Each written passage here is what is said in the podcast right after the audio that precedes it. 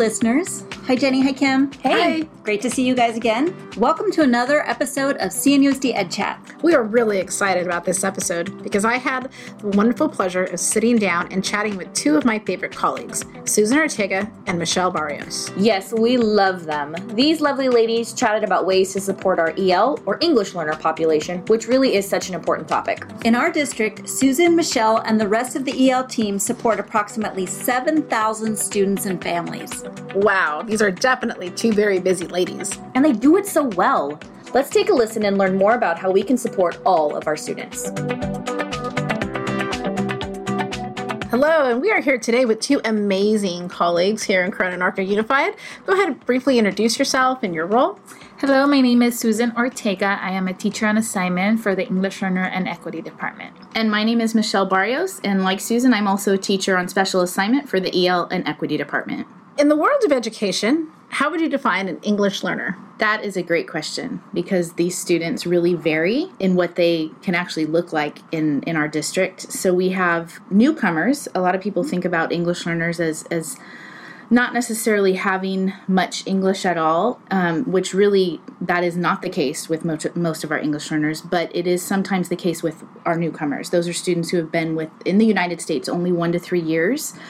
But most of our students are actually generational in our district. Do you want to speak to that, Susan? Yes, and when we talk about generational, we're talking about what we call our homegrown students. Those are students who are enrolling like any other kid in the district. They start off in kinder, and so we call them our homegrown EL students. So they were actually born here in the United States. Okay. We also have some long-term English learners. So when we talk about English learners, we also talk about long-term ELs, and those are students who have been identified as English learners for more than 4 years. When we do talk about English learners, recognizing that these are a group of students that are coming to us with a whole range of assets and diversity that really contributes a lot to the richness in our classrooms. Can you explain how you communicate with school sites about best strategies, legislation, and really any and all EL matters?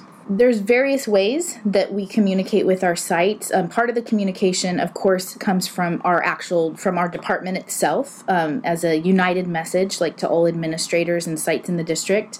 So that happens through memos about important pieces. A lot of times it's compliance pieces because for the English Learner and Equity Department, along with, of course, the sole purpose why any of us should be here as educators is to meet the best needs of all of our students. Yeah. But then there's also, on our end, we also have to make sure we're in legal compliance, right, with what's required for our English learner. Parents and caretakers play an important role in their child's education. How can they support their EL students? So when we really talk about the parent piece and how they can support, we really talk about being informed. How can our parents be more informed around reclassification criteria? How do they go the process of reclassifying? How to be informed on how to read state scores, right, when it comes to the language assessment, which we call ELPAC. And so there's so many different pieces, and it really comes down to being informed. Every site has as well, like ELAC meetings, what we call the English Language Advisory Committee. And this is an opportunity where our parents can have a space to voice their concerns, to have a communication with their principal and site administrators. Being mindful of the fact that we as educators are a piece of that, right? So parents won't be informed if we're not reaching out to them. Even though we'd like for our parents to be proactive, right? We know that not all parents are like that. And especially you think about the parent of a language learner who might not have English, right, as one of their languages. In many cases, that is the case. It can be very intimidating to reach out to a school site where you're not even sure you're going to be able to communicate effectively with the staff at the school. Being mindful of how we approach communication with our language learner parents and making the effort to reach out even when that is a risk on our part too, right? Because we're not always as teachers comfortable trying to translate a document or speak in a language where we're really not sure if we're saying it right. But that's what we're asking our English learners to do in our classroom every day is take those risks. We have to do that too to make that communication piece effective and 99% of the time when we do that, even when we don't translate things perfect or say things right, those parents appreciate so much the fact that we made that effort, and it kind of opens that door so that they can ask the questions and be informed, like Susan's talking about. Right. And then there's the whole other piece aside from the information piece about being aware of what's going on at your child's school site, how they're doing in their classes, going to meetings, that type of thing. There's also, we need to make sure our English learner parents understand that their native language, whatever their L1 is, their first language, it is critical to keep developing that language at home. The idea is not, oh, you need to learn English. Now you can only speak in English, and you shouldn't be reading in your native language. That's not the case at all. Research has shown that students are much more successful if they continue literacy in their native language as they're learning English. So reminding our English learner parents and supporting that literacy in their first language is critical for success of our English learners as well. As educators, being mindful of that too, right? So making sure that we embrace that in the classroom and do our best to provide that as an opportunity to share with the rest of the class, maybe a word that's being shared, and having our students be part of that, creating that welcoming environment. It comes down to really our body language. It comes down to a smile. It comes down to there's other ways that we're able to communicate with our English learners if English is not their strength, but there is universal languages that we can, right? And so that makes a big difference in parents being informed and students feeling welcome at school. And it transforms, and that's what education is, right? It's that social agent piece. Can you provide any advice for teachers and school sites to help support English language learners as well? I think part of that we had actually addressed in the last question too, making sure that we're valuing our students for who they are, right? Which we should be doing with all students, not just English learners. That's just, as educators, we need to make sure we're valuing students for what they bring to our classroom. But I think there's been a huge shift in the way we approach language learners. I mean, just in legislation, we have the EL roadmap as a guiding policy now for the state of California. And you'll notice if you look at that document, there's been a huge shift in going from a deficit-based mentality, right? Yes, the idea of, oh, man, I have 5 English learners on my roster in this class. You know, the idea of it's more work, not recognizing what they bring, to a shift to an asset-based mentality. A lot of these students come highly educated in their first language. They have so much to offer the classes that they're walking into, culturally, language-wise, knowledge that they have, experiences that they have, perspectives that we would not have to share if they weren't sitting in our classrooms.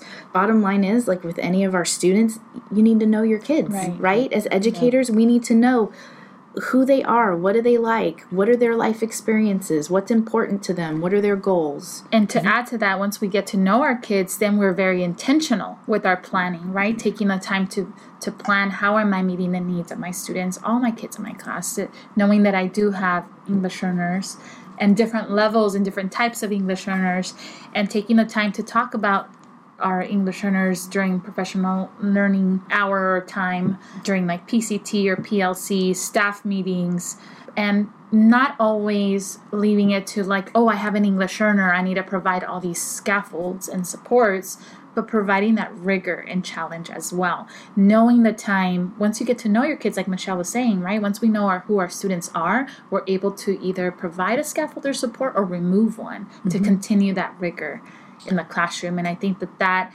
is the call for educators. What is the greatest challenge or the greatest challenges that you guys face and see in working with teachers?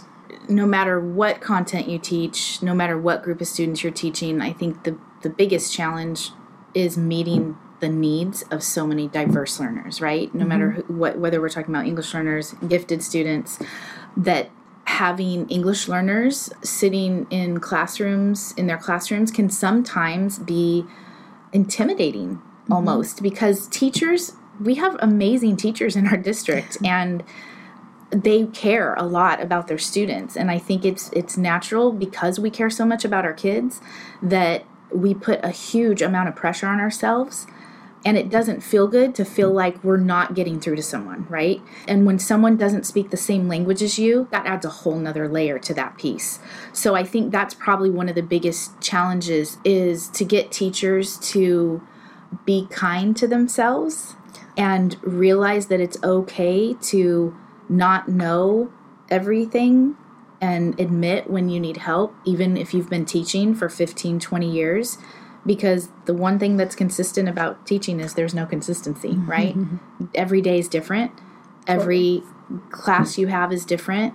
And even students vary, right? And their attitudes day to day. So being willing to ask for help, to work together, being a risk taker, that can be, that you have to be vulnerable to do that. And that's asking a lot. And I think that's a big challenge. So creating that culture to where you're open to ask questions of your peers, to seek help at the district level, from the professional development department, from your admin, to say, you know what, I want to be better at this. And then taking the risk to try new things. That's a big deal. That's the beauty. I guess it is a challenge, but it's also a perk in education, right? That we are able to take a risk. And if it doesn't go the way we plan it, we get to try it all over again tomorrow. And not many professions get to do that, right? And so I always make sure to remind teachers that it is a risk you're taking, and it may not work out to your, you know, what you thought it was going to be, but you took the risk, you've changed your mindset about trying something new, and that alone is going to make a big difference. And you are able to reflect, right? Reflect and see what worked, what didn't work. And that is the beauty about education, that we do have that opportunity to try something again and again and again until we find it to work for the kids, the diverse learners in our class, that it works for us and for our, you know, classroom management, and that it really fits to the needs of your class. I think one other challenge that's worth noting too is that depending on what site you're at or even what class period it is, sometimes I think it's really hard to remind ourselves that all means all when you only have one English learner, right? And that it takes extra time to build in those scaffolds and to, you know, maybe modify an assessment or whatever you need to do to meet the needs of maybe a very small portion of your population sometimes. It doesn't make it less time consuming to fit that into your planning. And, you know, I think sometimes that's a struggle too, because I think our time is very divided. We have a lot on our plates, and we have to prioritize. But I think then it goes back to just remembering that all means all. We need to meet the needs of all of our students. And I don't think most of us sleep well at night if we don't anyway. I always think in my mind, when I think about, when I've been in situations like that as a teacher, I just always remind myself, what if this was my kid? Like, what would I want somebody to do for this student if this was my kid? Yeah. Right? Great point. With so many changes occurring in the 21st century education and learning, what advice can you give to teachers or families to try tomorrow, to try this week, and to try this month? For this one, you know, you're making me think of many different things, but one that really stands out is making sure that our students are visible, that our English learners are visible at your site. And what I mean by that is that you know who your English learners are.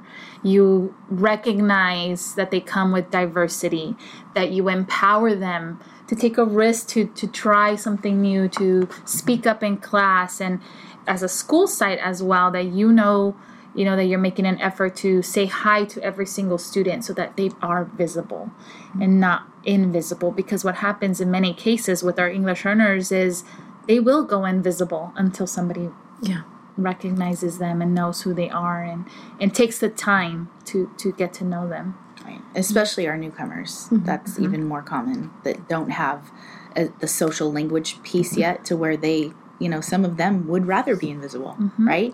And so if we don't make that effort to acknowledge that they're there, right? Look them in the eye, say hi, kind of start building that bridge. No one likes to feel like nobody knows you're there, really, right? Good point. For this week, I would say be intentional with your planning. Once you know who your English learners are, know what their language development levels are, and be intentional with your planning, planning lessons around listening, speaking, reading, and writing. Those are all different ways that we increase our language development. And so being intentional with planning and putting a focus on that can be something we can work on for the week. I would say probably for this month, be intentional about bringing your English learners up, either at a staff meeting or a department meeting or a grade level meeting.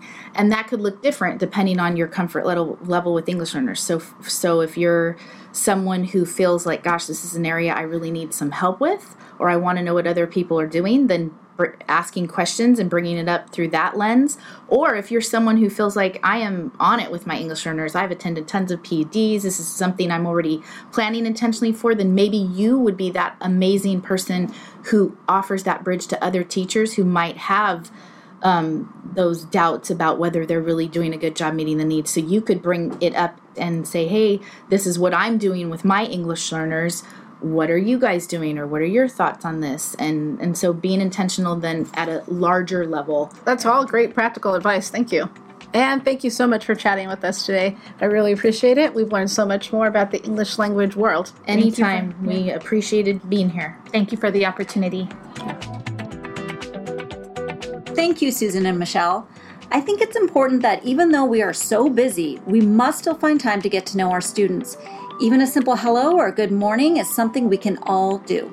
I really loved what they shared about our EL students bringing a richness to our classroom and really taking the time to embrace that richness and finding some way to incorporate it. Yes, and being vulnerable.